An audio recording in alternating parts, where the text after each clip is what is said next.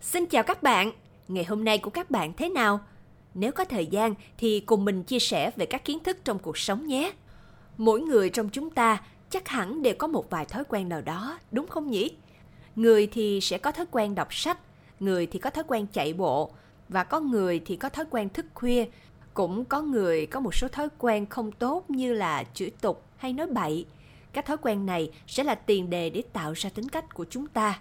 Như ông cha ta đã từng nói, gian sơn dễ đổi, bản tính khó dời. Ý nghĩa là tính cách của mỗi con người thì sẽ rất khó để thay đổi. Uhm, tuy là khó nhưng không phải là không thể đâu nhé các bạn. Bởi vì khi chúng ta thay đổi một thói quen thì dần dần tính cách của chúng ta cũng sẽ được thay đổi theo. Tuy nhiên, việc tạo ra một thói quen hay bỏ một thói quen thì chưa bao giờ là dễ dàng cả. Vậy theo các bạn thì thói quen là gì? Câu trả lời đó chính là những phản xạ có điều kiện được hình thành trong cuộc sống của chúng ta. Và sự hình thành này phụ thuộc vào cảm xúc mạnh mẽ mà trải nghiệm việc đó đã tạo ra cho bạn. Cảm xúc của bạn càng mạnh mẽ, thì thói quen của bạn càng hình thành nhanh. Phân tích thêm một chút cho dễ hiểu. Ví dụ, ngày bé bạn cho tay vào nước sôi và bạn có cảm giác rất nóng. Đúng một lần duy nhất như thế và bạn đã hình thành thói quen không bao giờ cho tay vào nước sôi nữa – bởi vì cảm xúc đau đớn quá mạnh mẽ làm cho bạn hình thành thói quen ngay từ lần đầu tiên khi cho tay vào nước sôi. Tiếp theo nhé, bây giờ mình sẽ chia thói quen thành hai loại, đó là thói quen tốt và thói quen xấu. Điều đáng sợ là việc hình thành một thói quen xấu thì rất là nhanh, còn hình thành một thói quen tốt thường mất nhiều thời gian hơn. Việc này cũng dễ hiểu thôi, khi mà một thói quen xấu như rượu chè, cờ bạc, ngủ nướng đều tạo cho chúng ta những cảm giác rất là hưng phấn mạnh mẽ. Còn những thói quen như đọc sách, chạy bộ, học tập để phát triển bản thân thì nhiều khi làm cho chúng ta cảm thấy mệt mỏi. Điều này đúng, tuy nhiên chưa đủ đâu các bạn ạ. À. Chính xác thì thói quen xấu sẽ mang lại những cảm xúc tức thời, hưng phấn mạnh mẽ. Còn thói quen tốt đôi khi mang đến sự mệt mỏi cho cảm xúc tức thời của chúng ta. Do vậy, các bạn không nên suy nghĩ đến cảm xúc tức thời của thói quen tốt hãy nghĩ đến cảm xúc sau khi đạt được thành quả từ việc hình thành thói quen tốt lúc đó. Lấy một ví dụ để dễ hình dung hơn, bạn không nên suy nghĩ về cảm xúc tức thời là mệt mỏi khi bị dậy sớm mà hãy nghĩ đến việc bạn sẽ có thời gian thoải mái hơn trong ngày để làm nhiều việc bạn yêu thích. Bản thân mình cũng đã nghiên cứu kết hợp thực hành rèn luyện một số thói quen để đưa ra một cách thực hiện khoa học nhất và dễ đạt được thành tựu nhất. Và các bước sơ bộ để hình thành một thói quen tốt như sau. Bước 1. Đặt mục tiêu và khẳng định mạnh mẽ về thói quen. Bước 2. Hãy chia sẻ với mọi người về thói quen đó. Bước 3. Lên kế hoạch và lộ trình thực hiện thói quen. Bước 4. Thời gian cần thiết để tạo thói quen. Và bước 5. Phần thưởng cho các cột mốc đạt được.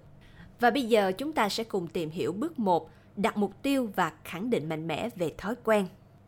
Nếu không có một lý do thì thật khó để bắt đầu một thói quen nào đó. Chỉ có bản thân bạn mới hiểu rõ bạn cần gì. Hãy suy nghĩ xem bản thân mình đang cần cải thiện sức khỏe hay cần phát triển bản thân. Nếu bạn mong muốn phát triển bản thân, hãy đặt mục tiêu rèn luyện thói quen đọc sách mỗi ngày. Còn nếu bạn muốn bản thân có sức khỏe tốt hơn, hãy đặt mục tiêu dậy sớm và tập thể dục đều đặn. Và nếu bạn vẫn còn lúng túng trong việc đặt mục tiêu đúng, hãy nhớ tham khảo thêm video clip cách đặt mục tiêu đúng bạn nhé. Hãy luôn nhớ, bạn cần lập mục tiêu cho bản thân và khẳng định mạnh mẽ về quyết định rèn luyện thói quen của mình. Bước 2 đó là hãy chia sẻ với mọi người về thói quen đó. Bước này nghe có vẻ ngộ ghê ha. Việc mình rèn luyện thói quen thì liên quan gì đến mọi người mà chúng ta phải trình bày rồi chia sẻ với họ nhỉ? Thật ra, không những có một mà đến hai lý do để chúng ta phải chia sẻ với mọi người về việc mình sẽ rèn luyện thói quen này. Lý do đầu tiên, bạn sẽ nhận được nguồn động lực từ sự cổ vũ của bạn bè hay người quen. Hãy tưởng tượng bạn sẽ giống như một vận động viên và bạn sẽ không bỏ cuộc chừng nào vẫn còn khán giả cổ vũ cho bạn. Lý do thứ hai, theo bài học từ hiệu ứng Hawthorne, bạn sẽ có xu hướng kiên định làm theo lời cam kết khi bạn bị người khác quan sát đôi khi bạn còn phải giải trình và cập nhật tình hình rèn luyện thói quen với họ để chứng minh rằng bạn không phải là người nói mà không làm do vậy hãy thông báo cho bạn bè hoặc là đăng tải cập nhật trên tài khoản mạng xã hội về quyết tâm thực hiện thói quen của bạn việc đó sẽ là nguồn động lực cổ vũ rất lớn cho bạn và giúp bạn tập trung cũng như là kiên định hơn trên con đường rèn luyện thói quen Bước 3. Lên kế hoạch và lộ trình thực hiện thói quen. Trong bước lập kế hoạch này, chúng ta cần lưu ý hai điểm sau. Một là rèn luyện thói quen bằng những bước nhỏ trước, từ từ và không nóng vội. Hãy tập trung vào những hoạt động khởi đầu nhỏ bé nhất. Nếu bạn đang muốn rèn luyện thói quen đọc sách, bạn không thể ngay lập tức thích đọc sách. Có thể một tuần hay một tháng đầu tiên khi cầm quyển sách lên, bạn chỉ thấy buồn ngủ mà thôi. Do đó, trong những ngày đầu, bạn không nên lên kế hoạch cho mình đọc 100 trang sách ngay lập tức. Hãy khởi đầu một cách nhẹ nhàng, mỗi ngày chỉ 10 trang. Việc này quá đơn giản đến nỗi gần như chắc chắn bạn sẽ thực hiện được đúng không nhỉ? Khởi đầu này vừa đủ để đầu óc bạn cảm thấy thoải mái chấp nhận được kiến thức và dần dần bạn sẽ cảm thấy được các lợi ích từ đọc sách. Do vậy, hãy khởi đầu một cách nhẹ nhàng với những hành động nhỏ, sau đó tăng dần cường độ lên một cách từ từ.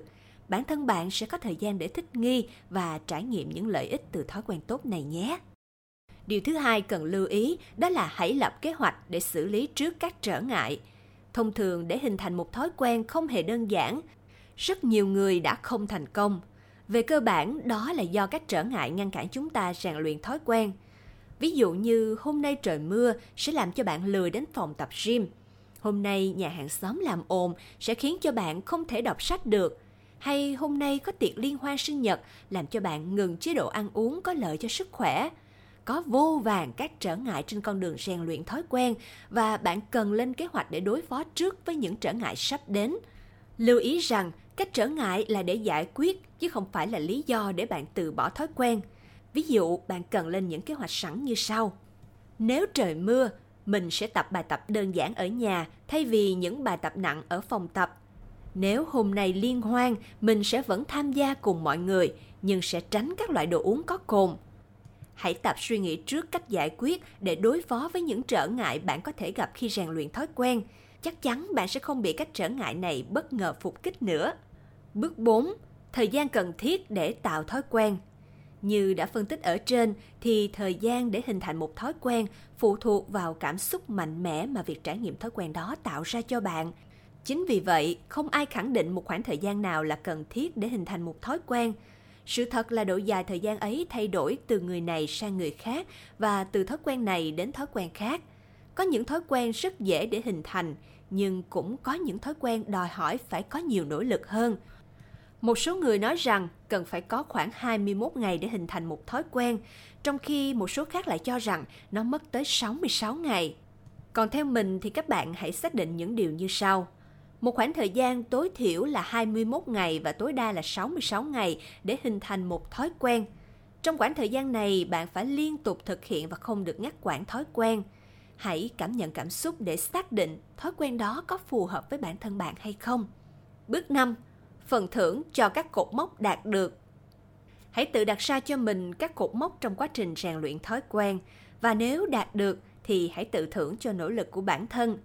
Ví dụ mỗi ngày đọc một chương sách liên tục trong 10 ngày thì mình sẽ tự thưởng cho mình một bữa ăn ngon ở nhà hàng. Và phần thưởng này sẽ tùy thuộc vào sự lựa chọn của bạn, không nhất thiết là phải đắt tiền, nhưng việc kỷ niệm những khoảnh khắc đáng nhớ này trong cả quá trình là rất quan trọng. Do đó, một phần thưởng khi đạt được cột mốc đã đặt ra sẽ giúp cho bạn theo sát thói quen mới của mình hơn. Rồi, như vậy là chúng ta đã xong 5 bước để rèn luyện một thói quen tốt. Nếu như có ai muốn rèn luyện một thói quen nào đó mà chưa có người chia sẻ thì hãy liên hệ với mình nhé.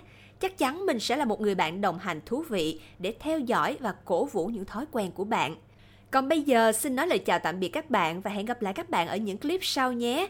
Và cũng đừng quên một thói quen tốt, đó là nhấn like và subscribe cho những video clip của mình nhé.